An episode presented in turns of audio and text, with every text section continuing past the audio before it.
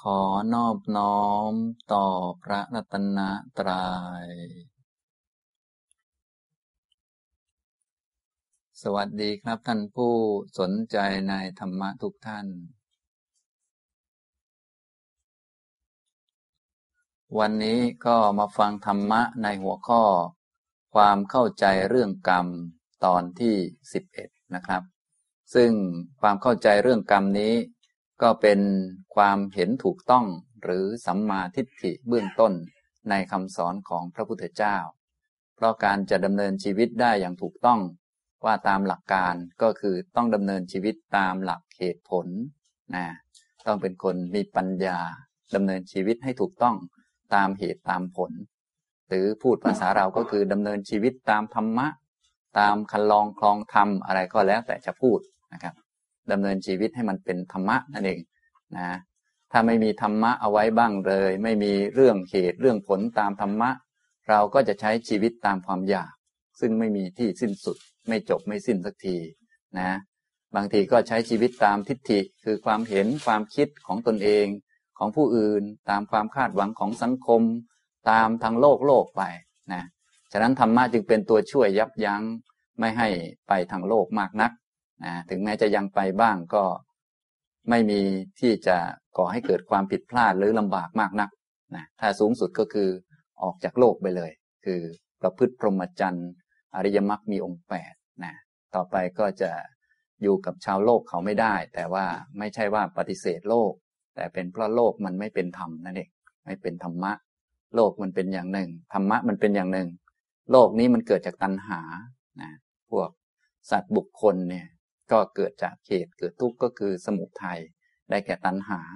ทีนี้ถ้าไม่ทำตามตัณหาก็เลิกเป็นคนและกลายเป็นพระอริยเจ้าอย่างนี้นะครับ แต่ว่าในเรื่องของกรรมและผลกรรม อันนี้ก็เป็นความเข้าใจเหตุผลในขั้นพื้นฐานก่อน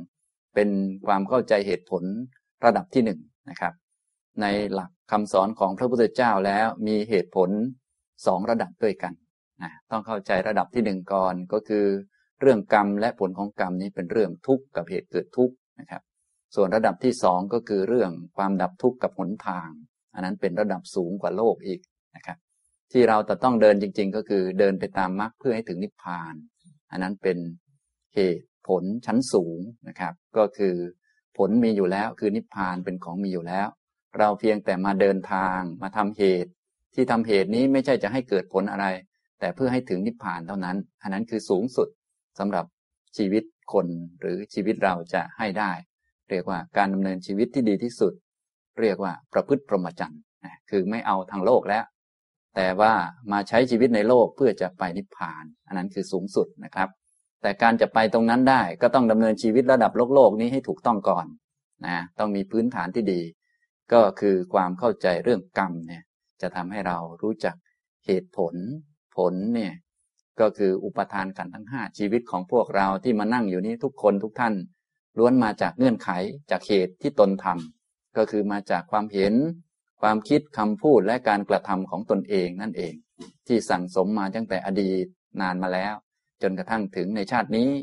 การเรียนหนังสือทัศนคติอุดมคติสังคมต่างๆ ที่รับเข้ามาทั้งหมด หล่อล้อมเป็นพวกเราที่นั่งอยู่ตรงนี้นะทำตรงนี้ ฉะนั้นมุมมองของพวกเราทุกอย่าง ก็เกิดจากเงื่อนไขที่มีเหตุมีปัจจัยมานะครับดังนั้นการที่จะมองเห็นสิ่งต่างๆ ตามความเป็นจริงโดยไร้เงื่อนไขก็ต้องนู่นไปปฏิบัติตามหลักอริยมรรคแต่ตอนนี้พูดในแง่มองแบบเงื่อนไขอยู่ แต่เป็นเงื่อนไขที่ถูกต้องตามหลักธรรมนะครับ ก็คือเรื่องกรรมนั่นเอง เรื่องกรรมนี้เป็นเรื่องเงื่อนไข เป็นเรื่องเหตุผลของธรรมะนะส่วนคนชาวโลกทั่วไปมีเหตุผลตามตัณหา คือตามความอยากตามใจตัวตนนะคนเราก็ใช้ชีวิตแบบนั้น ถ้าไม่มีธรรมะยับยัง้ง เช่น ไม่มีเรื่องศีล ไม่มีเรื่องการควบคุมอะไรมา มันก็จะหนักไปเลย แล้วก็ถมเท่าไหร่ก็ไม่เต็มเจ้าตันหานั้นนะแล้วชาวโลกต่างก็มีทิฏฐิ มีความเห็นอย่างนั้นบ้างอย่างนี้บ้างเกิดอุดมคติลัทธิต่างๆ ขึ้นมามากมาย ถ้าไปถืออุดมคติผิดพลาดขึ้นมาก็เปล่าประโยชน์ไปเลยนะ อย่างนี้ทำนองนี้นะครับ ฉะนั้นพวกเราก็ถึงพระรัตนตรัยเป็นสารณะแล้วก็มาฝึกหัดเพื่อให้เห็นเข้าใจความจริงในหลักเหตุผล เบื้องต้นคือเรื่องกรรมเรื่องผลของกรรมเนี่ยเป็นพื้นฐานนะครับ ต่อมาก็เข้าใจเรื่องอริยสัจเข้าใจอริยมรรคปฏิบัติต่อไปนะสำหรับผมได้พูดในตอนนี้พูดเรื่องความเข้าใจพื้นฐานก่อน ก็คือความเข้าใจเรื่องกรรม ตอนนี้พูดมาถึงตอนที่ 11 แล้วนะครับ ก็พูดย้อนไปย้อนมาเรื่องนั้นบ้างเรื่องนี้บ้างสลับปนเปกัน ก็ท่านจะได้เข้าใจหลักเหตุผลลึกซึ้งยิ่งขึ้นนะก็ต้องฟังกันบ่อยๆ แล้วก็คิดพิจารณาดูเหตุผลบ่อยๆ ก็จะมีความรู้เข้าใจยิ่งขึ้นนะครับสำหรับความเข้าใจเรื่องกรรมที่ผมพูดมาพูดมาสองประเด็นนะครับ ประเด็นที่หนึ่งก็คือความเข้าใจพื้นฐาน อันนี้พูดจบไปแล้ว ประเด็นที่สองพูดถึงประเภทของกรรมอ่าตอนนี้กำลังพูดอยู่ประเด็นที่สองนะครับ โดยผมได้พูดจบไปแล้วสำหรับประเด็นประเภทของกรรมนี้สองข้อด้วยกัน ก็คือแบ่งกรรมตามคุณภาพ คุณภาพของตัวกรรมที่เกิดขึ้น มีสองก็คือกุศลกับอกุศลได้บอกถึงวิธีตรวจสอบหรือว่าดู อย่างไรว่าเป็นกุศลอกุศลนี่ก็บอกวิธีไปแล้ว แต่เรื่องกรรมเป็นเรื่องละเอียด เพราะว่าเป็นเรื่องที่เกิดในใจ เจตนาเนี่ยเป็นสภาวะอันหนึ่งที่เกิดกับจิต คนไหนที่ปฏิบัติ สมถะวิปัสสนานี่ก็จะเข้าใจเรื่องนี้ได้ดี แต่ถ้ายังไม่ได้ทำก็สามารถค่อยๆ พิจารณาดูได้ ก็พอเข้าใจได้นะก็อันนี้แบ่งตามคุณภาพเป็นสองนะครับ ก็คือกุศลกับอกุศลนะครับ ถ้าเป็นกุศลก็ทำให้จิตใจเปิดกว้างกว้างขวาง สะอาดสว่าง ปลอดโปร่ง สะดวกสบายนะถ้าอากุศลก็ตรงกันข้ามทำให้ใจไม่สะดวกไม่สบายทำให้ดูเหมือนมี ตัวขัด ตัวแย้ง ตัวขวาง ตัวทิ่ม ตัวแทง ตัวมืดตัวมัวไร้เหตุผลนะอันนี้ก็เวลาที่จิตเป็นอย่างนี้ มุมมองออกมาข้างนอกก็จะรู้สึกว่าคนนั้นคอยขัดขา คอยขัดหูขัดตา คนนั้นไร้เหตุผล คนนี้ไม่มีเหตุผล คนนั้นเลว คนนี้ไม่ดี อะไรต่อมีอะไร อันนี้คือการออกมาของกรรมแล้วนะแต่ตัวกรรมที่เป็นอกุศลมันอยู่ข้างใน เป็นตัวขัดตัวแย้ง แย้งใจเราเองนั่นแหละ ก็เหมือนกับ ถ้าเราเห็นคนอื่นแย้งเราได้ ก็แสดงว่าในใจเรามีตัวแย้งอยู่ก็คืออกุศลเกิดขึ้นนะถ้ามีคนคอยขัดคอเราได้ ก็แสดงว่ามีอะไรขัดใจเราอยู่ ก็คืออกุศลเกิดขึ้นในใจนั่นเองนะ ฉะนั้นตัวกรรมจึงเป็นของลึกนะครับ เป็นของลึก แต่เราสามารถที่จะสังเกตได้นะถ้าเป็นกุศลนี่จะปลอดโปร่งสบาย ไม่มีการขัดแย้งเขาเรียกว่าความสะดวก ใจสะดวกก็เหมือนร่างกายที่สะดวก ก็ไม่มีเคล็ดขัดยอกอะไรทางไหน ไปก็สะดวกทางสะดวก อันนี้คล้ายๆ ข้างนอก ทางใจก็คล้ายกัน ถ้าใจสะดวกไปที่ไหนก็ไม่ขัดไม่แย้งมีเหตุมีผล เข้าใจ ไม่ถือ ไม่หนัก ไม่ทิ่มไม่แทงอย่างนี้ อันนี้ก็คือพูดถึงกรรมในแบบคุณภาพเป็นกุศล อกุศล ต่อมาก็พูดในแบบแยกเป็นสามแยกโดยทางออกของกรรม เรียกว่าเป็นทวารสามกายกรรม วจีกรรม มโนกรรม เอาสองอย่างมารวมกันนี้ก็เป็นหกอย่างนี้นะครับ กายกรรมที่เป็นกุศลก็มีเป็นอกุศลก็มี วจีกรรมที่เป็นกุศลก็มีเป็นอกุศลก็มี มโนกรรมที่เป็นกุศลก็มีเป็นอกุศลก็มี อันนี้ได้พูดจบไปแล้วนะครับ ในคราวที่แล้วก็พูดมาจนกระทั่งถึงทางออกของกรรมที่ให้เห็นเด่นชัด แล้วก็เหมาะมากสำหรับคนปฏิบัติเบื้องต้น เพราะว่าเรื่องกรรมเป็นเรื่องละเอียด ถ้าไปดูถึงจิตใจบางทีมันดูไม่ออกนะครับ ก็ต้องดูถึงทางออกของกรรม ฉะนั้นเรื่องนี้พระพุทธเจ้าจึงสอนบ่อยๆ โดยเฉพาะพวกคารวะเรา ซึ่งเป็นคนเข้าสู่วงธรรมะใหม่ๆ จะได้มีตัวตรัสสินว่า อันนี้ไม่ดีนะ ไม่ควรทำอันนี้ดีนะ ควรทำอันนี้ก็แยกออกมานะ เป็นทางออกของกรรมที่เห็นเด่นชัด เป็นทางออกของกรรม ไม่ใช่ตัวกรรม แต่เป็นทางออกของมัน ถ้าออกมาแนวนี้ลักษณะนี้ แสดงว่าเป็นอกุศล เป็นชื่อเรียกว่าอากุศลกรรมบทนะถ้าออกมาแนวนี้ลักษณะนี้เป็นทางออกของกุศล เรียกว่ากุศลกรรมบทนะครับ มีอย่างละสิบด้วยกันนะ ในคราวที่แล้วก็พูดมาถึงตรงนี้ แยกกล่าวถึงทางออกของกรรมที่มองเห็นเด่นชัด และเหมาะสำหรับผู้ที่เริ่มศึกษาธรรมะใหม่ ๆ โดยเฉพาะพวกเรานะครับนะก็อันไหนที่เป็นอกุศล อกุศลกรรมบทสิบหรือทุจริตสุจริตสิบประการนี้ ถ้าออกมาแนวนี้แสดงว่าออกมาจากจิตที่เป็นอกุศล ไม่ต้องไปหาเหตุผลอะไรมาก ถ้าออกมาแนวนี้ใช่แน่นอน ว่าอากุศลอยู่ข้างใน อย่าไปทำนะอย่าไปให้อาหาร อย่าไปให้เชื้อมันเท่านั้นเองนะครับ อย่าไปเห็นผิดเป็นชอบ ส่วนถ้าออกมาแนวนี้ เป็นฝ่ายกุศลกรรมบทสิบประการก็ออกมาจากกุศล อันนี้ควรเจริญควรทำทำนองนี้นะครับนะวันนี้ก็จะมาขยายความอากุศลกรรมบทสิบกับกุศลกรรมบทสิบต่อไปนะในคราวที่แล้วก็พูดไปแล้วเรื่อง อกุศลกรรมบทสิบประการนะซึ่งธรรมะทั้งสองส่วนนี้ เวลาพระพุทธองค์ทรงแสดงไว้ในพระสูตรต่าง ๆ นี้เรียกชื่อหลายชื่อ เช่นเรียกว่าเป็นธรรมะที่ดี ธรรมะที่ไม่ดี สาธุกับอาสาธุนะภาษาไทยเราก็เอามาใช้ เวลาใครทำดีเราก็สาธุ แต่คำว่าสาธุของเราบางทีมันลอยๆ หรือเป็นแค่พิธี แต่ถ้าตามธรรมะที่เป็นเหตุ เหตุคำว่าสาธุดีก็คือเป็นกุศลกรรมบทสิบประการ ถ้าอาสาธุไม่ดีก็คืออกุศลกรรมบทหรือทุจริตนะถ้าพูดภาษาเราง่ายๆ ก็อันหนึ่งเป็นทุจริต การกระทำแสดงออกที่ไม่ดีสิบอย่างกับอีกอันหนึ่งเป็นสุจริตสิบอย่างอันนี้พูดให้ง่ายนะในคำสอนของพระพุทธเจ้าก็มีคำเรียกหลายอย่างด้วยกัน มีสาธุดีอาสาธุไม่ดี หรือว่าพูดเป็น อารยะอนารยะนะแบบเจริญ คนเจริญเขาทำกัน ก็เป็นสุจริต ถ้าไม่เจริญ พวกที่ป่าเถื่อน พวกที่ยังใจด้านหยาบช้า เป็นคนที่ยังเป็นคนไม่เจริญยังอยู่ถ้ำอยู่ดงอยู่นะอย่างนี้ทำนองนี้ยังเป็นคนป่าเถื่อน จิตใจยังหยาบช้าอยู่มาก ก็คือทุจริตนั่นเองนะทีนี้ถ้าคนหยาบหยาบเยอะๆหยาบช้าอยู่ด้วยกันมาก ๆ บางทีมัน ไม่มีตัวเปรียบเทียบ พอไม่มีตัวเปรียบเทียบบางครั้งอาจจะเห็นผิดได้นะวิธีการท่านก็เลยให้ให้ฟังธรรมะให้ดีๆ แล้วก็เปรียบเทียบกับสิ่งที่ถูกต้องก็คือเปรียบเทียบกับเหตุผลทางธรรมะนะครับ ถ้าฟังธรรมะแล้วก็เปรียบเทียบเหตุผลทางธรรมะบ่อยๆ ก็จะเข้าใจได้นะฮะอันนี้กล่าวถึงสุจริตทุจริตนะฮะเป็นคู่คู่บางทีก็เรียกสิ่งที่มีประโยชน์ ไม่มีประโยชน์ สิ่งที่มีประโยชน์ทำแล้วมีประโยชน์ก็คือสุจริต สิ่งที่ทำแล้วไม่มีประโยชน์ก็คือทุจริต บางครั้งก็เรียกเป็นธรรมกับอธรรม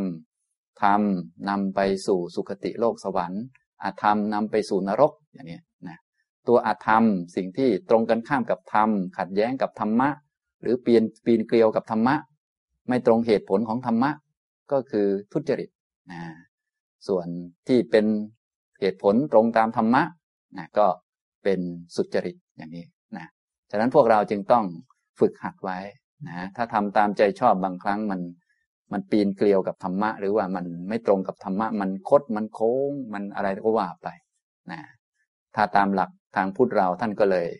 ให้พากันฝึกหัดเพื่อดัดจิตของตนเองให้ตรงกับธรรมะ ตรงกับสัจธรรม ซึ่งอันนั้นก็เป็นลักษณะของเหล่าท่านอริยสาวกท่านตรงอยู่แล้ว ส่วนพวกเราบางทีมันคดอยู่เลย ไม้บรรทัดยังไม่ชัดเจนก็ต้องมาดูตามหลักเหล่านี้เป็นตัวตรวจสอบว่าเราตรงบ้างไหมนะถ้าจะเอาความเห็นความคิดของตนเอง หรือคนอื่นๆข้างนอกมา บางทีมันตัววัดมันไม่ชัดเจนนะครับ ก็เลยต้องมีธรรมะมาเป็นตัววัด หรือแยกคู่เป็นสิ่งมีโทษไม่มีโทษอย่างนี้ก็ได้ ทำการกระทำที่ไม่มีโทษก็คือสุจริต ที่มีโทษก็คือทุจริตนะทำแล้วเดือดร้อนทำแล้วไม่เดือดร้อน เป็นธรรมดำเป็นธรรมขาวเนี่ยหลายท่านก็ได้ยินบ่อยๆนะก็มีทุกข์เป็นวิบาก มีทุกข์เป็นกำไร มีสุขเป็นวิบาก มีสุขเป็นกำไรนะเป็นสัตธรรม เป็นอสัตธรรม เป็นสิ่งที่ ควรเจริญเป็นสิ่งที่ไม่ควรเจริญ อย่างนี้เป็นต้นนะครับ อันนี้ก็คือแยกเป็นสองข้าง แยกเป็นสองส่วน ส่วนหนึ่งคือ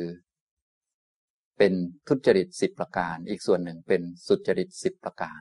อันนี้สังเกตได้ง่ายนะพวกเราจึงต้องเรียนรู้ไว้ตั้งแต่เบื้องต้น แล้วก็ทุจริตต้องเห็นให้ตรงว่าไม่ดีต้องเลิกไปนะครับ ทุจริตสิบข้อผมได้พูดไปในคราวที่แล้วนะ ที่เรียกเป็นอกุศลกรรมบทสิบประการ ทางออกของกรรมที่เป็นอกุศลกรรมที่ไม่ดี ตัวกรรมก็คือเจตนาที่เกิดในจิต ทีนี้เจตนานี้ประกอบด้วยโลภะโทสะโมหะ พอประกอบเรียบร้อยแล้วก็มีทางออกออกมา ทางกายวาจาใจ ตัวทางออกตัวที่เห็นได้ชัดก็มีสิบอย่างนะครับ มีกายทุจริตสามวจีทุจริตสี่มโนทุจริตสาม อันนี้ได้พูดไปแล้วนะครับ ทีนี้นอกจากมีสิบอย่างนั้นแล้วนะในคำสอนของพระพุทธเจ้า พระองค์ยังแยกแต่ละข้อแต่ละข้อนั้นออกมาเป็นสี่อีก ก็เลยรวมเป็นธรรมะที่เป็นฝ่ายไม่ดีนั้นมีสี่สิบอย่างด้วยกัน ถ้าใครยังมีสิ่งไม่ดีอยู่สี่สิบอย่างนั้นในจิตใจ ก็เรียกว่ามีเหตุที่จะทำให้ตกนรกได้นะธรรมะที่เป็นอกุศลกรรมบท ทั้งสิบประการแล้วก็แต่ละประการมีสี่เนี่ย ถ้าใครมีอยู่ในใจ อันนี้ยังมีโอกาสตกนรกได้ ถ้ามีเยอะก็โอกาสตกนรกก็มากนะถ้ามีเป็นวิถีชีวิตประจำวันเป็นอาจินเลย ไม่คิดงดเว้นเลย เป็นอาจิน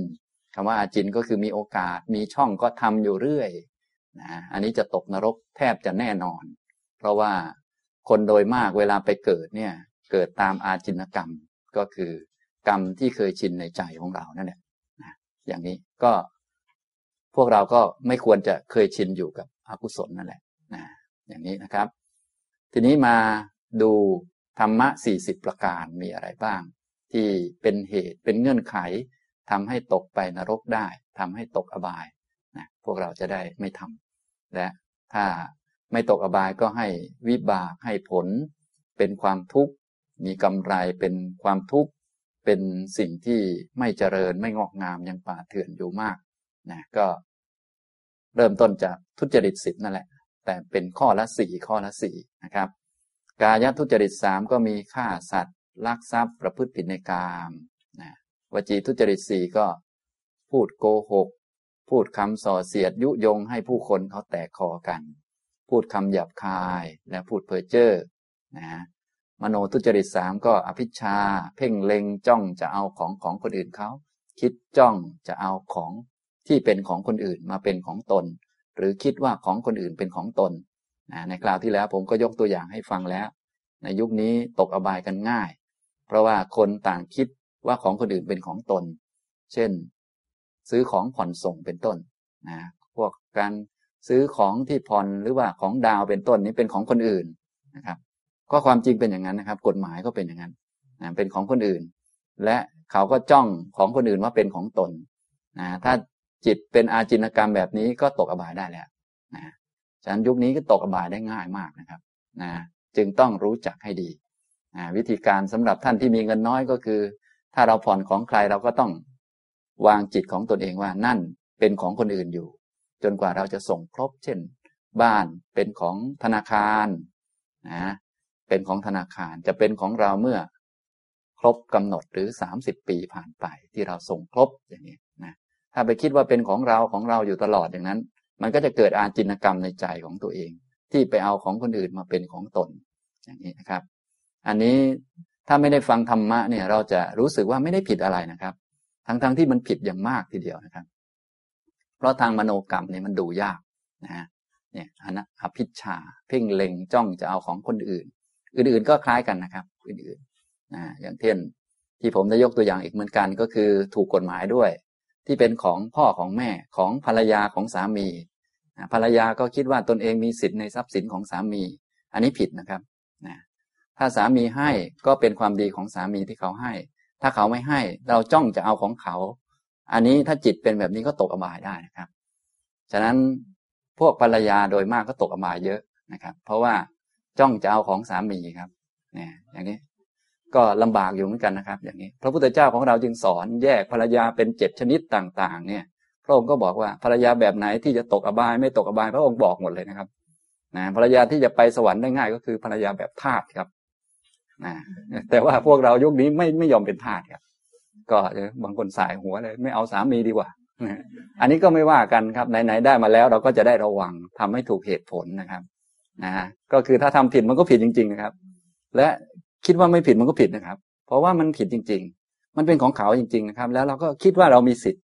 ถ้าเขาให้อันนี้เป็นของเรา ถ้าเขาให้ก็เป็นความดีของเขานะครับ ถ้าเขาไม่ให้ก็เป็นความไม่ดีของเขา ก็เรื่องของเขาครับ ไม่ใช่ของเราเราไม่มีสิทธิ์นะครับ แต่ว่าโดยส่วนใหญ่เราจะคิดว่าเรามีสิทธิ์ครับ เหมือนกับเรื่องผ่อนส่งก็ตาม เรื่องมรดกของพ่อแม่ก็ตามนะครับ ถ้าพ่อแม่ให้ก็เป็นคุณธรรมของพ่อแม่นะครับ ก็เป็นคุณธรรมของพ่อแม่ พ่อแม่นิสัยดี ท่านก็ให้ก็โอเคก็ถูกต้องนะแต่ถ้าท่านยังไม่ให้เราจ้องจะเอาของท่านนะครับ จิตแบบนี้ก็เป็นอาจินกรรม ตกอบายได้เหมือนกันฉะนั้นผมจึงกล่าวว่ายุคนี้มีเรื่องให้ตกอบายเยอะ นี่แค่ยกตัวอย่างแค่เรื่องเดียวเองนะครับเนี่ยยังมีเรื่องอื่นๆอีกมหาศาลนะก็จะสมด้วยที่พระพุทธองค์ได้ทรงแสดง คนที่ตกอบายนั้นมันเยอะ ส่วนคนที่ไม่ตกนั้นน้อยมากนะครับ ขึ้นไปสุคติน้อย ราะว่าอาจินกรรมของคนโดยมากเนี่ย วนอยู่ข้างล่างอยู่นะครับวนอยู่กับของที่ไม่ใช่ของตน เพราะความจริงแล้วมันไม่ใช่ของเราสักอัน ถ้าพูดถึงระดับสูงระดับมุมมองของพระอริยะแล้วนะฉะนั้นในหลักกรรมหลักเหตุผลตามกรรมเนี่ยเป็นแค่เรื่องถูกต้องตามกฎของธรรมะเท่านั้นเอง ถ้าสูงกว่านี้แต่ต้องเห็นตามธรรมเลย คือมันไม่ใช่ของเราจริง ๆ นะ อย่างนี้ทำนองนี้ ขนาดเอามาโดยซื่อสัตย์จุริตเขาให้แล้วจึงเอาแค่นี้จริง ๆ ก็ยังผิดอยู่นะครับ ถ้าระดับสูงจริง ๆ แต่ว่าในระดับเบื้องต้นก็ถือว่าใช้ได้ อย่าไปจ้องเอาของเขาก็แล้วกัน ถ้าเขายังไม่ให้ก็ต้องยอมรับก่อน ว่าอันนี้เป็นของคุณสามีเขาก่อน อันนี้เป็นของคุณแม่ ส่วนเขาจะให้เมื่อไหร่เรื่องของเขาอย่าไปจ้องจะเอา อย่างนี้ทำตรงนี้นะครับนี่มโนทุจริตนี่ดูยากมากนะก็มโนทุจริตนะครับ ก็อย่างที่บอกแล้วก็คือ อกุศลเนี่ยเกิดจากโลภะโทสะโมหะนั่นเองนะก็ก็มีความจ้องจะเอามันก็โลภะเต็มๆอยู่แล้ว ก็เห็นเห็นอยู่นะครับ ก็เป็นอกุศลนั่นเองนะทีนี้พอใช้คำว่ากรรมอธิบายบ้านเราเนี่ย กรรมคือเจตนา พอใช้คำนี้ ทางภาษาไทยเราคำว่าเจตนาเนี่ยอธิบายไม่ครอบคลุมนัก ก็เลยทำให้ความเข้าใจเรื่องกรรมของพวกเรานี่มันลดระดับลงไปได้มาก แต่ความจริงกรรมหรือเจตนาในภาษาธรรมะเนี่ย เจตนามันเกิดกับจิตทุกดวงเลย เกิดกับจิตเราตลอดนะครับ อย่างนี้แม้เราไม่รู้ตัว ก็เป็นกรรมด้วยเหมือนกันนะฉะนั้นบางท่านก็เลยบอกโอ้ผมเดินเหยียบมดโดยไม่มีเจตนา นี่คงไม่เป็นบาปหรอกอย่างนี้นะแต่ที่จริงแล้วการเดินเหยียบมดโดยไม่เจตนาก็เป็นบาปเหมือนกัน เพราะว่าเราหลงอยู่ มันมีโมหะเกิดเข้าไปในจิต ไม่ได้มีกุศลเกิดขึ้นก็เป็นบาปเหมือนกันนะก็ให้ผลได้เหมือนกัน แต่ว่ายังดีที่ไม่ได้มีจิตพยาบาท ไม่ได้คิดจะฆ่าไปก่อน ก็ผลมันก็น้อยหน่อย แต่บาปเหมือนกันนี่อย่างนี้ทำนองนี้นะครับ ฉะนั้นในเรื่องกรรมมันละเอียดนะครับ ละเอียดเยอะนะอันนี้ด้านมโนกรรมและ อภิชาพยาบาทนี่คงรู้จักกันดีนะครับ พยาบาทนะจ้อง อยากให้เขาพินาศจิบหายให้ล้มให้ตายไอ้หมอนี่ถ้ามันตายไป โลกคงจะดีขึ้น หรือว่าเห็นเขาได้รับเคราะห์กรรมได้เข้าคุกเข้าตารางแล้วรู้สึกยินดีปรีดา หลายท่านก็รู้สึกเป็นอย่างนั้นอยู่ ขนาดดูหนังดูละครก็ตกอบายได้นะครับ เพราะว่าเวลาที่เราเห็นคนร้ายถูกยิงตายนี่เราก็รู้สึกยินดีนะครับ ที่มันตายนะครับ เออไอหมอนี่มันไอโจ๊กเกอร์นี่มันตายซะได้ก็ดีนะอย่างนี้ไอโจ๊กเกอร์คงพอรู้จักกันนะ บางคนไม่รู้จักก็ไปหาดูเอา มันโหดนะไอ้หมอนี่มันตายซะได้ก็ดี แผ่นดินจะได้สูงขึ้น ทั้งๆที่เป็นเรื่องแต่งเท่านั้นเองครับ แต่ใจของเรายังมีความพยาบาทอยู่ มีความยินดีชอบที่คนอื่นเขาพินาศฉิบหายล้มตาย อันนี้เป็นความรู้สึกที่ไม่ดีนะครับ เป็นอกุศลจริง ๆนะครับ ไม่ว่าคนอื่นจะเลวขนาดไหน เราก็ต้องคิดแค่เมตตาเป็นเพื่อนกับเขานะครับ จึงจะเป็นกุศล ส่วนถ้าดีใจที่คนอื่นเขาล้มตายพินาศไปอะไรไป มันล่มจมมันบาดเจ็บไปอะไรไป อันนี้คือพยาบาทนั่นเองนะอันนี้ทำนองนี้นะครับ นี่ลองตรวจสอบดูจิตใจของเรา ว่ามันมากด้วยสิ่งเหล่านี้ไหมนะถ้ามากก็ต้องแก้ไขนะครับ นี่คำสอนของพระพุทธเจ้าจะช่วยฉุดดึงพวกเราขึ้นมาจากอบายก็เพราะอย่างนี้นะครับ ถ้าเราอยู่แบบเดิมเนี่ย คล้ายๆ กับอยู่ติดอบายเลย มันมันยากมากที่จะดึงตัวเองขึ้นมา ฉะนั้นพวกเราจึงต้องยกจิตมาไว้กับพระรัตนตรัยเท่านั้น จึงจะ ถูกดึงขึ้น ไม่งั้นแล้วก็จะวนๆอยู่ข้างล่างโดยมากนะครับ อันนี้พยาบาทนะครับ ต่อมาก็มิจฉาทิฏฐิ อันนี้ก็คงจะเข้าใจกันนะ ก็ความเห็นผิดไม่เชื่อหลักเหตุผลนะเชื่อแต่ความคิดความเห็นผิดผิดพลาดพลาดต่างๆ ซึ่งมีมากมายมงคลตื่นข่าวทั้งหลาย ที่ไร้เหตุผลมากมายนะถ้าใจยังเอ็นเอียงชอบชมเขาอยู่ก็ยังผิดพลาดอยู่ นี่ก็คือ ทุจริตสิบประการ ทีนี้ในทุจริตสิบประการนั้น ก็ยังแยกเป็นข้อละสี่ข้อละสี่นะครับนะข้อละสี่เช่นยกตัวอย่างมา การฆ่าสัตว์นะฆ่าสัตว์ฆ่าเองก็ผิดเหมือนกันฆ่าเองมีเจตนาจ้องจะให้เขาตายหรือต้องการฆ่าด้วยตัวเองก็ผิด ใช้ให้ผู้อื่นฆ่านะใช้ให้คนอื่นมาฆ่าก็ผิดเหมือนกันนะนี่ข้อที่หนึ่งคือฆ่าเองก็ผิด ข้อที่สองคือใช้ให้คนอื่นฆ่าก็ผิดเหมือนกัน ข้อที่สามมีความยินดีในการฆ่า เมื่อมีการฆ่ามีการฆ่าเกิดขึ้น ความจริงการฆ่าไม่ควรจะเกิดขึ้นเลย แต่มีการฆ่าเกิดขึ้นเรารู้สึกว่าพอใจ ที่มีการฆ่ากันเกิดขึ้น มีการเอาไม้มาทุบมันเหมือนคล้าย ๆ กับมีงูวิ่งมาสักตัวหนึ่งเราไม่ไม่ฆ่าเองเราก็เอ้ยช่วยช่วยหน่อยนะก็ มีการฆ่าเกิดขึ้น มีคนตีงูขึ้นมาเห็นเห็นนี่แหละงูก็ดิ้นชักกระแด่วกระแด่วกระแด่วเราก็รู้สึกโล่งใจขึ้นมาว่าเราจะรอดแล้ว ความจริงไม่มีใครรอดสักคนหรอกครับมันตายหมดท่านที่นั่งฟังผมพูดอยู่นี่จะนั่งตั้งใจฟัง หรือไม่ตั้งใจฟังไม่ต้องโล่งอกหรอกครับตายหมดเลยแต่พวกเราเนี่ยจะรู้สึกว่า โอ้งูมันตายแล้วโล่งอกอันนี้คือคือ เป็นความพอใจที่มีการฆ่า อันนี้คือไม่ดีนะครับนะฉะนั้นถ้าโล่งอกโดยมีการทำร้ายคนอื่นเนี่ย อย่าโล่งอกนะครับ ตกอบายได้เลยนะอย่าโล่งตอนนั้นทีเดียวนะอย่าตายตอนนั้นทีเดียว นะฉะนั้นหลายท่านเนี่ยชอบเป็นอย่างนี้นะพอ โอ้พอจับไอ้หมอนี่เข้าคุก มันเป็นโจรร้าย โอ้โล่งอกไปทีแหมอย่างนี้เคยเป็นกันไหมครับเนี่ย อ่านี่พวกซูเปอร์ฮีโร่นี่ระวังให้ดีนะตายกันง่ายๆตกอบายเยอะนะครับ นี่จึงต้องระวังกันนะครับนี่ฆ่าเองก็ผิดนะครับ อันที่สองก็ ใช้ให้คนอื่นฆ่าก็ผิด ข้อที่สามก็คือ มีความพอใจ เมื่อการฆ่าเกิดขึ้น มีสิ่งที่ผิดพลาดเกิดขึ้น รู้สึกพอใจ ก็ผิดนะครับ แล้วก็สุดท้ายข้อที่สี่ก็คือสรรเสริญหรือกล่าวชม การกล่าวชมการฆ่า ว่าการฆ่าเป็นเรื่องถูกต้องดีแล้วที่ฆ่ามัน อย่างนี้ก็ผิดนะครับ การฆ่าที่ถูกต้องไม่มีในโลกนะครับ การฆ่าที่ถูกต้องไม่มีนะครับ การฆ่าต้องผิดเท่านั้น เพราะมันผิดนะครับมันเป็นเรื่องของธรรมะ เป็นเรื่องสัจธรรมนะไม่มีใครเกิดมาแล้วไม่ตาย ฉะนั้นไม่จำเป็นต้องฆ่าใคร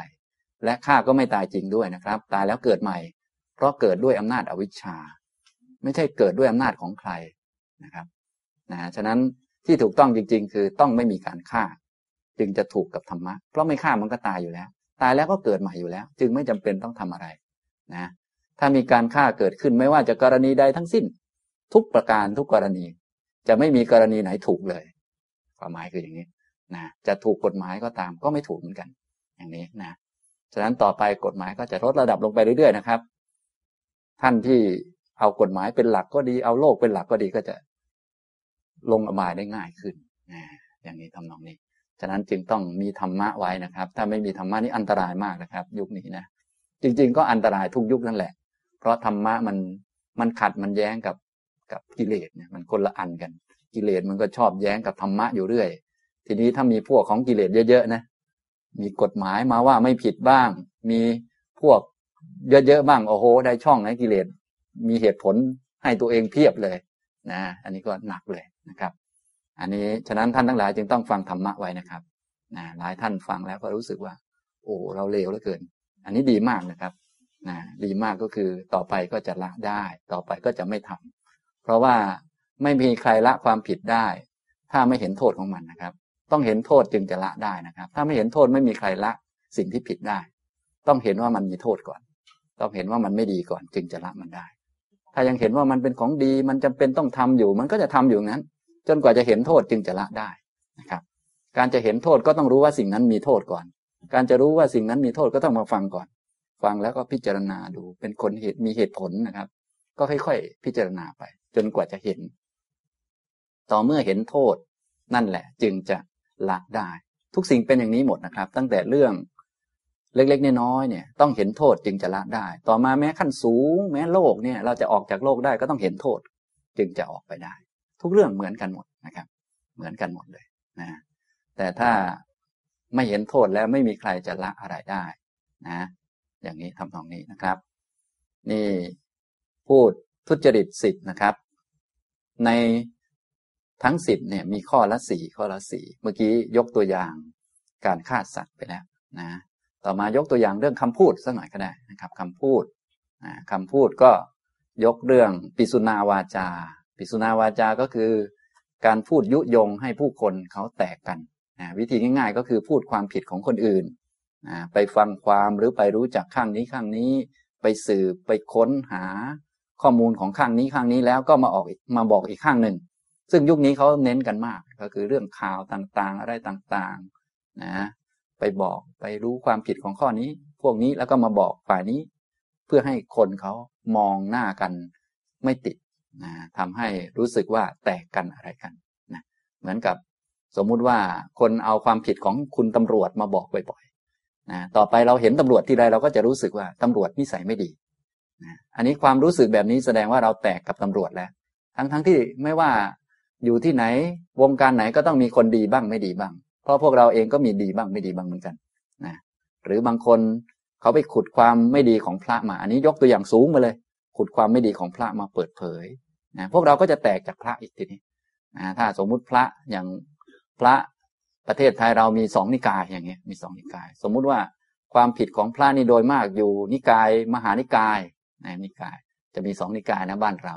มีธรรมยุติกานิกาย อันนี้อยู่เหมือนจะเคร่งหน่อยเป็นพระป่า แต่ความจริงก็พระป่าก็มีทั้งมหานิกายทั้งธรรมยุทธนั่นแหละ มีทั้งสองแบบ แต่ว่าเวลาเขาเอามาเปิดเผยนี่อันนี้พูดนั้นบางคนมาใส่ไข่เพิ่มบ้างอะไรบ้างเอาเรื่องมาตีแผ่มากๆ เข้า เราก็จะแตกจากพระนะครับ แตกจากพระหลายคนก็เริ่มแตกแล้ว แตกจากพระว่าโอ้ยพระวัดนี้ไม่เข้าแล้วพระ พวกนี้ไม่ไหวแล้วอะไรแล้ว อย่างนี้ก็โอกาสในการให้ทานทำบุญเป็นต้นก็หายไป เห็นพระแล้วก็มือแทนที่จะได้มงคลคือไหว้พระก็ไม่ได้ไหว้แล้ว ความจริงมีจีวรเหลืองๆให้เราเห็นเป็นบุญตานี่มันก็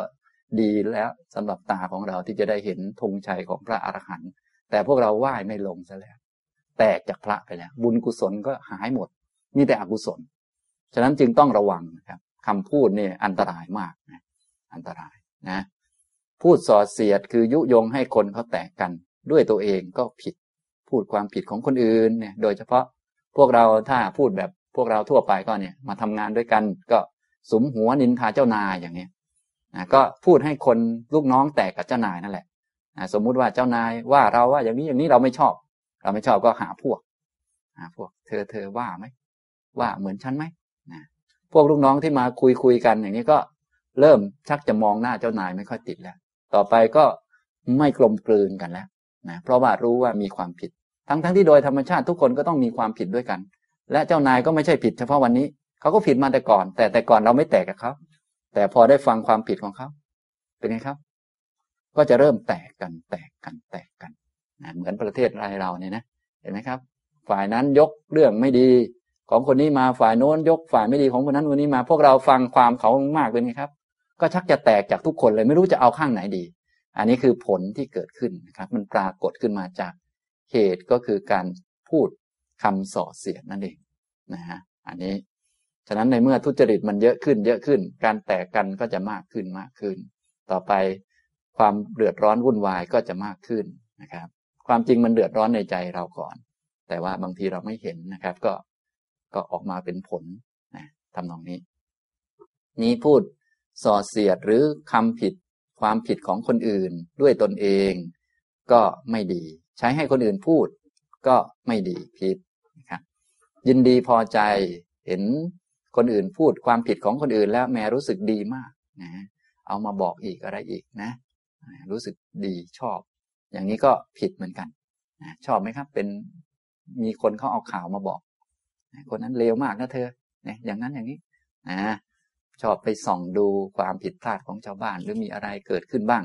คอยส่องดูอะไรดู ทุกวันนี้ก็สะดวกนะ สะดวกมากมีมือถือก็ส่องได้แล้วส่องเข้าไปใน Facebook บ้างอะไรบ้างเฮ้ยมันเลวตรงไหนบ้างวะจับไว้อะไรไว้นะ ความจริงคนเรามันก็มีดีบ้างไม่ดีบ้าง มันเรื่องธรรมชาติเองไม่ได้มีประเด็นอะไรต้องเดือดร้อนมากมายนะ แต่พวกเราก็เห็นไหมครับ การจับประเด็น ที่ผิดพลาดออกมาพูดเนี่ย มันก่อให้เกิดการแตกกันนะก่อให้เกิดการแตกกัน การพูดถึงความผิดของคนอื่นก็ดี พูดถึงเรื่องคนอื่นในแง่เสียหาย เพื่อให้เขาอีกฝ่ายหนึ่งรักตัวเองหรือเกลียดผู้อื่น อันนี้ท่านเรียกว่า ปิสุนาวาจา หรือพูดส่อเสียดนะพูดภาษาไทยเราแปลง่าย ๆ ก็คือคำพูดยุยงให้คนแตกกันนะก็ พูดเองก็ผิดใช้ให้คนอื่นพูดก็ผิด ยินดีพอใจชอบนะชอบนะก็ผิด กล่าวสรรเสริญก็ผิดนะกล่าวสรรเสริญดีมากดีมาก เธอพูดได้ดีนะพูดว่าคนนั้นคนนี้มีเหตุผลเออมันเลวจริง ๆ อย่างเธอว่านั่นแหละมีเหตุผลมากนะอย่างนี้ทำนองนี้ ความจริงเหตุผลอย่างนั้นไม่ควรฟังโดยประการทั้งปวงนะครับนะเหตุผลของเรื่องตามกิเลสเนี่ยมันก็ เป็นเรื่องเหตุผลไร้สาระเท่านั้นนะคำพูดของคนพาลเนี่ย มันเป็นประมาณไม่ได้โดยธรรมชาติคำพูดของบัณฑิตมีพระพุทธเจ้าเป็นต้นจึงเป็นประมาณได้ ส่วนถ้าเรารู้สึกว่าแม้เขาพูดดีมีเหตุผลชม อันนี้ก็ผิดเหมือนกันนะพอเข้าใจไหมครับอย่างนี้ รวมๆแล้วก็เลยเป็นสี่สิบนะครับสี่สิบอย่างนะจนถึงเรื่องมิจฉาทิฏฐิมีความเห็นผิดนะโดยเฉพาะบ้านเรายุคนี้ก็นั่นนะ มีมงคลตื่นข่าวนะ มีพระเครื่องนู้นนี่นั่นอะไรเยอะแยะมีสิ่งศักดิ์สิทธิ์ของขลังมากมายนะฉะนั้นยิ่งขลังมากก็แสดงว่ายิ่งโง่มากนะครับ ยิ่งโมหะเยอะนะครับนะถ้าเลิกขลังเลย เหลือแต่เหตุและผลก็นั่นแหละ จึงจะเรียกว่าปัญญานะครับ ที่มีขลังได้เพราะมันมืดเท่านั้นแหละนะครับ พอหายมืดมันก็เลิกขลังแล้ว เท่านั้น ฉะนั้นถ้าของขลังเยอะแสดงว่ามืดมากขึ้นนั่นเองท่านก็ไปดูที่บ้านของท่านนะครับ ตรวจสอบดูมีของขลังอยู่กี่ชนิดนะถ้าบ้านเต็มไปด้วยของขลังแสดงว่าอะไรครับนะบ้านมืดนะครับนะนะบางท่านขลังอยู่ที่คอเลย ห้อยอยู่คอเลย มืดมาเต็มตัวเลย อย่างนี้ก็มีนะ อันนี้คนเขาหลงนะครับ พวกเราก็อย่าไปหลงตามเขาพระพุทธเจ้าของเราก็สอนแล้วสอนอีก ดีชั่วอยู่ที่กรรมพวกเราก็ท่องกันเป็นประจำนะ ดีชั่วอะไรต่างๆ อยู่ที่กรรมมงคลทั้งหลายเลิกดียามดี ขณะดีรุ่งดี ไม่ได้อยู่ที่เวลาไม่ใช่อยู่ที่ตัวเลข อยู่ที่กรรมครับ อยากให้ เวลานี้มันดีก็ทำดีซะคิดดีซะไม่ต้องรอนะครับนะถ้ารอมันก็เสียเวลาไปโอกาสก็สูญไป ถ้าอยากให้เวลานี้เป็นเวลาดีก็สวดมนต์ซะก็ทำนะก็คิดดีซะเจริญเมตตาซะ ก็ดีแล้ว นี่เท่านั้นเอง นี่ เห็นผิดเองก็ผิด ชักชวนให้คนอื่นเห็นผิดก็ผิด พอใจในความเห็นผิด ก็ผิด แล้วก็กล่าวสรรเสริญความเห็นผิดก็ผิดนะกล่าวสรรเสริญกันว่า โอ้ นี่เขาดูหมอแม่นมากนะ ถูกเยอะแยะไปหมดเลยหลายร้อยเปอร์เซ็นทีเดียวนะก็ว่าไป นี่ก็ชมกันนะ อันนี้ก็ก็นั่นแหละ ผิดด้วย อย่างนี้ทำตรงนี้ ทั้งทั้งที่ก็ดูเหมือนถูกนะ เหมือนถูก เอ้าเขาพูดผิดอะไรล่ะอาจารย์ก็เขาดูเขาก็ดูดูถูกจริงๆอะ ก็เขาพูดถูกมันก็ต้องถูกอยู่แล้ว แต่อย่าไปชมเขา เท่านั้นเอง ให้เราเชื่อกรรมเชื่อผลของกรรม เพราะคำสอนของพระพุทธเจ้าเน้นสอนให้เป็นอิสระนะ จะเอาหลักนั่นนี่ความถูกเล็กๆน้อยๆมาเนี่ยมันไม่ได้ ทางพุทธเราต้องถูกทั้งหมดมันจึงจะรอดพ้นได้นะถ้าจะถูกต้องถูกทั้งหมด ถ้าจะเอาถูกเล็ก ๆ น้อยๆมันไม่พอจะพ้นทุกข์หรอก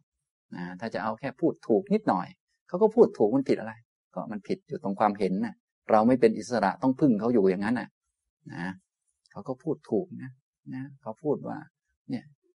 ดิฉันเนี่ยจะมีปัญหากับคนใกล้ตัวนะฉันก็มีปัญหาจริง ๆ มันก็ถูกของเขาเหมือนกันนะหมอดูเขาก็พูดอยู่สองสาเรื่อง เดี๋ยวคุณมีปัญหากับคนใกล้ตัวนะ ต้องระวังไว้นะเดี๋ยวจะมีปัญหาเรื่องเงินนะต้องระวังไว้ ก็พูดอยู่ในเรื่องพวกนี้ มันก็ชัดๆอยู่แล้ว ว่ามันถูกทำไมมันถูกก็มันไม่ผิดนะถ้าท่านมีเหตุผลสักหน่อยมีหัวสมอง คิดดูท่านก็จะเข้าใจไม่ยาก ว่าลองคิดดูสิใครเขามีปัญหากับคนไกลตัวบ้างเขาก็มีปัญหากับคนใกล้ตัวทั้งนั้นแหละ มีทุกท่านแหละ รวมทั้งผมด้วยก็มีปัญหากับคนใกล้ตัวนะท่านก็มีใครก็มีทั้งนั้น เวลาเขาทายว่า เออคุณระวังมีปัญหากับคนใกล้ตัวนะมันก็ถูกอยู่แล้วแหละนะ อย่างนี้ระวังป่วยเป็นโรคนะ อย่างนั้นอย่างนั้นต้องแก้ต้องทำบุญนะไปรอเขาพูดทำไมทำไมไม่ทำเอาเลย ให้มันยุ่งยากหลายเรื่องเปล่าๆนี่อย่างนี้ทำตรงนี้นะครับ อันนี้ก็ฝ่ายทุจริตสิบนะครับ หรืออกุศลกรรมบทสิบแต่ละข้อแต่ละข้อ แบ่งเป็นสี่ก็รวมเป็นสี่สิบอย่างธรรมะสี่สิบอย่างนี้ ถ้าใครยังมีอยู่ในหัวใจเนี่ย แสดงว่ามีเหตุไม่ดีนะครับ เมื่อเหตุไม่ดี ผลที่ไม่ดีก็ตามมา เริ่มตั้งแต่จิตใจมีความทุกข์ไม่สบายไม่ปลอดโปร่งถ้าผลหนักที่สุดก็นู่นแหละตกอบายนะครับอ่าฉะนั้นถ้าท่านยังมีอยู่ก็พยายามเอาออกนะครับ ถ้าเอาออกได้มากใจก็จะปลอดโปร่งสบาย สะดวกได้มากนะการสะดวกสบายก็จะก่อให้เกิดสมาธิได้ง่าย ปฏิบัติธรรมชั้นสูงได้ง่ายนั่นเองนะอย่างนี้ ทีนี้ถ้าฝ่ายกุศลบ้างก็ตรงกันข้าม ฝ่ายสุจริตเนี่ย งดเว้นจากการฆ่าสัตว์ ไม่คิดฆ่าสัตว์เลย ตลอดชีวิตมีความคิดงดเว้นตั้งใจที่จะงดจะเว้น งดเว้นลักทรัพย์ งดเว้นประพฤติผิดในกามงดเว้นพูดโกหก งดเว้นพูดคำส่อเสียด งดเว้นพูดคำหยาบ งดเว้นพูดเพ้อเจ้อพูดแต่คำที่จริง พูดแต่คำที่ส่งเสริมความสามัคคีเข้าอกเข้าใจกัน พูดแต่คำที่ไพเราะอ่อนหวาน มีเมตตาจิตปรารถนาดีค่อยพูด ถ้าปรารถนาจะทิ่มจะแทงใคร จะเสียบใครจะไม่พูด ต้องให้มีเมตตาจิตปรารถนาดีก่อน จึงค่อยพูดนะอย่างนี้ทำนองนี้ ไม่เพ่งเล็งอยากได้หรือจ้องจะเอาอะไรของใคร ใครมีอะไรเราก็ยินดีด้วย เราจะเอาเฉพาะของเราที่ได้มาโดยธรรมเท่านั้น จะไม่จ้องจะเอาของใครไม่ว่าจะเป็นของสามีก็ตาม ของพ่อของแม่ก็ตามหรือของ คนอื่นๆก็ตามจะไม่อยากได้ ไม่เอาของใครทั้งสิ้นนะก็อย่างนี้ก็จิตใจก็ธรรมดาความคิดสำรวจดูนะครับ ไม่พยาบาทมีแต่เมตตาเป็นเพื่อนเป็นมิตร อยากให้เขาเจริญรุ่งเรืองก้าวหน้า ประสบความสำเร็จนะและมีสัมมาทิฏฐิความเห็นตรงความเห็นถูกต้อง ก็อย่างที่พวกเราฟังทำกันอยู่เนี่ยส่งเสริมความเห็นถูกต้องนะครับ ทีนี้ในฝ่ายถูกต้องนี้ก็แยกเป็นข้อละสี่ข้อละสี่เหมือนกันนะ ก็จะมีสี่สิบถ้ามีสี่สิบอยู่ในหัวใจนี้ก็แน่นอนแล้ว ต่อไปก็สุคติโลกสวรรค์นะฉะนั้นพวกเราก็เลยสลับกันอยู่ จึงไม่แน่นอนนะครับ อยู่ที่อันไหนเยอะกว่ากันนะแล้วก็ต้องวัดกันตรงก่อนจะตายอีกรอบหนึ่ง ฉะนั้นการมีสติสัมปชัญญะเอาไว้จึงช่วยได้มากทำให้ พอมีสติอยู่กับตัว สิ่งไหนไม่ดีปุ๊บรีบทิ้ง สิ่งดีก็เอาเข้ามา สิ่งไม่ดีปุ๊บก็รีบทิ้งนะเนี่ยอย่างนี้ก็จะช่วยได้ กันได้มากทีเดียวนะอันนี้นะครับ ทางด้านฝ่ายดีที่มีสิบข้อที่เป็นสุจริตสิบข้อละสี่ข้อละสี่ก็คล้ายกัน เช่น ยกตัวอย่างเรื่องเกี่ยวกับการพูดคำจริงพูดคำจริงเอง พูดแต่คำที่เป็นความจริง พูดแต่สัจจะเอง ก็เป็นของดีนะ ชักชวนผู้อื่น แนะนำผู้อื่นให้พูดแต่สัจธรรมพูดแต่ความเป็นจริง อย่าไปโกหกกันนะอะไรนะ บอกสอนเขาบอกลูกบอกหลานบอกเพื่อนนะชักชวนกัน ก็เป็นของดี ส่วนเขาจะมาไม่มาเรื่องของเขา แต่เรานี่ชักชวนนะมีความยินดีพอใจ พอใจเวลามีคนพูดความจริงนะพูดคำจริงแล้วเออดี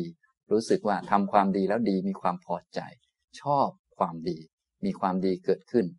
นะมีการพูดคำจริง พูดคำส่งเสริมความสามัคคีรู้สึกมีความพอใจนะต่อมาข้อที่สี่ก็ กล่าวสรรเสริญการพูดคำจริงนะอย่างนี้ก็ทุกข้อทุกข้อก็เป็นสี่สี่นะครับ ฝ่ายไม่ดีก็เลยเป็นสี่สิบฝ่ายดีก็สี่สิบเหมือนกันนะอย่างนี้นะครับ อันนี้ก็ท่านทั้งหลายก็สามารถที่จะไปพิจารณาได้ เพราะอันนี้ถือว่าเป็นเบื้องต้นและเป็นพื้นฐานที่พระพุทธเจ้าของเราแสดงไว้มาก ถ้าพูดถึงให้ละบาปก็คือละทุจริตสิบประการหรือละธรรมะสี่สิบประการเหล่านี้แหละ ในบทว่า สัพพปาปัสสะอาการนัง ซึ่งเป็นเบื้องต้น ไม่ทำบาปทั้งปวง ก็คืออันนี้แหละนะเป็นเบื้องต้น ส่วนขั้นสูงต่อไปก็ค่อยว่ากันนะทำกุศลให้ถึงพร้อมกุศลที่จะทำขึ้นก็คือ สุจริตสิทธินี่แหละ เป็นกุศลชั้นพื้นฐานเบื้องต้น แล้วกุศลอื่นๆก็ค่อยทำเพิ่มขึ้น อย่างนี้นะครับทำนองนี้ เอาละบรรยายวันนี้ก็พอสมควรแก่เวลาเท่านี้นะครับ อนุโมทนาทุกท่านครับ